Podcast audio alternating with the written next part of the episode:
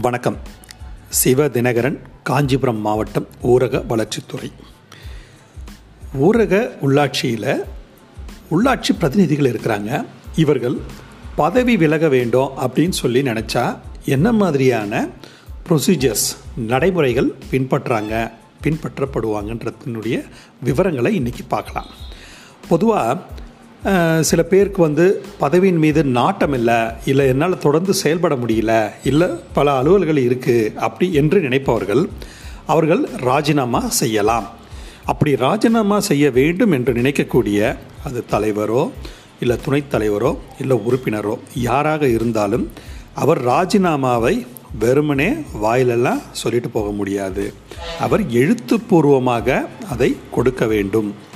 சரி எழுத்துப்பூர்வமாக எழுதிடுறாரு. அதை யாரிடம் கொடுப்பதுன்னு சொல்லி கேட்டிங்கன்னா அவர் மாவட்ட ஆட்சித்தலைவர் கலெக்டர் அதாவது இன்ஸ்பெக்டர் ஆஃப் பஞ்சாயத்து. அவர் தான் ஊராட்சிகளினுடைய ஆய்வாளர். அவர்களிடத்தில் கொண்டு போய் கொடுக்க வேண்டும். அவர்களிடத்தில் தெரிவிக்க வேண்டும். ஒருவேளை நேரில் கொண்டு போய் கொடுக்க முடியலன்னா பதிவு அஞ்சலில் அவர் அதை கொடுக்கலாம். இது மாதிரி அவர் ராஜினாமா கடிதத்தை ஒரு ஊராட்சி மன்ற தலைவரே கொடுக்குறாருன்னு வச்சுப்போம். அப்படி கொடுத்தால் ஒரு பதினஞ்சு நாட்களுக்குள்ள ஆய்வாளரால் அதாவது மாவட்ட ஆட்சியரால் ஒரு கூட்டம் வந்து சிறப்பு கூட்டம் என்பது கூட்டப்படும். சிறப்பு கூட்டத்தில் அந்த பொருள் வைத்து அந்த ஒப்புதல் கேட்பாங்க. அதில் எந்த விதமான ஆட்சேபனையும் இல்லை என்றால் அவருடைய ராஜினாமா ஏற்றுப்பாங்க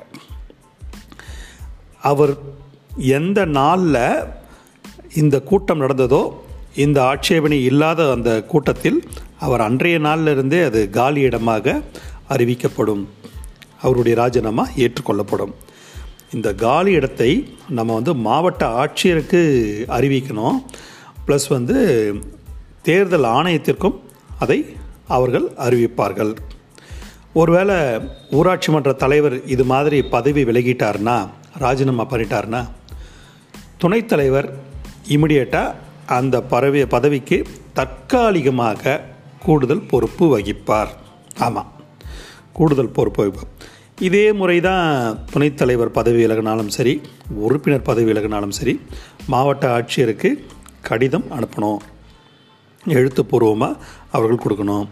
சிறப்பு கூட்டத்தில் வைக்கணும். இது சிறப்பு கூட்டம் மட்டுமே கூட்டப்படணும். ஏற்கனவே உங்ககிட்ட சொல்லியிருக்கேன்.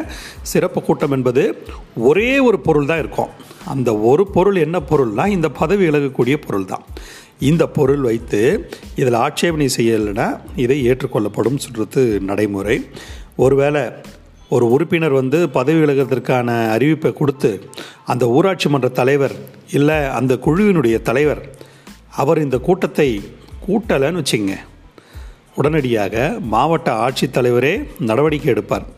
அவர்தான் ஊராட்சிகளின் ஆய்வாளர் இல்லையா? அதனால் அவரே வந்து நடவடிக்கை எடுத்து இதை என்ன பண்ணுவாங்க? உடனடியாக இந்த கூட்டத்தை கூட்டி இந்த காலியிடம் இருக்குது என்பதை அறிவிப்பார்கள். ஆட்சேபனை எதுவும் இல்லை என்றால் உடனடியாக அந்த கூட்ட நாளிலிருந்து அந்த காலியிடம் ஏற்றுக்கொள்ளப்படும்.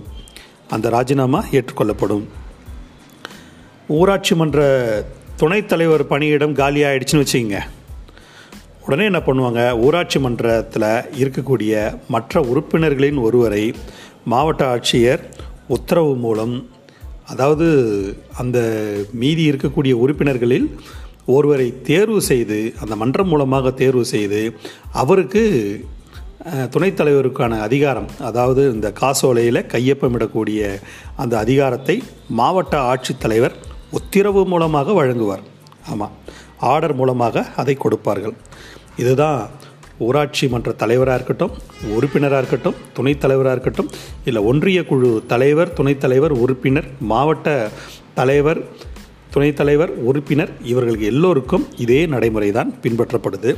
இதற்கான விதிமுறைகள் இதற்கான விதிமுறைகள் என்ன சொல்லியிருக்குன்னு சொல்லி கேட்டிங்கன்னா அரசு ஆணை நிலை எண் முப்பத்தி அஞ்சு ஊரக வளர்ச்சித்துறை இருபத்தி ரெண்டு பிப்ரவரி ஆயிரத்தி தொள்ளாயிரத்தி தொண்ணூற்றி ஒன்பதில் ஒரு தெளிவான ஒரு அரசாணையை போட்டிருக்காங்க. இதுதான் இதற்கான ஆதாரம்.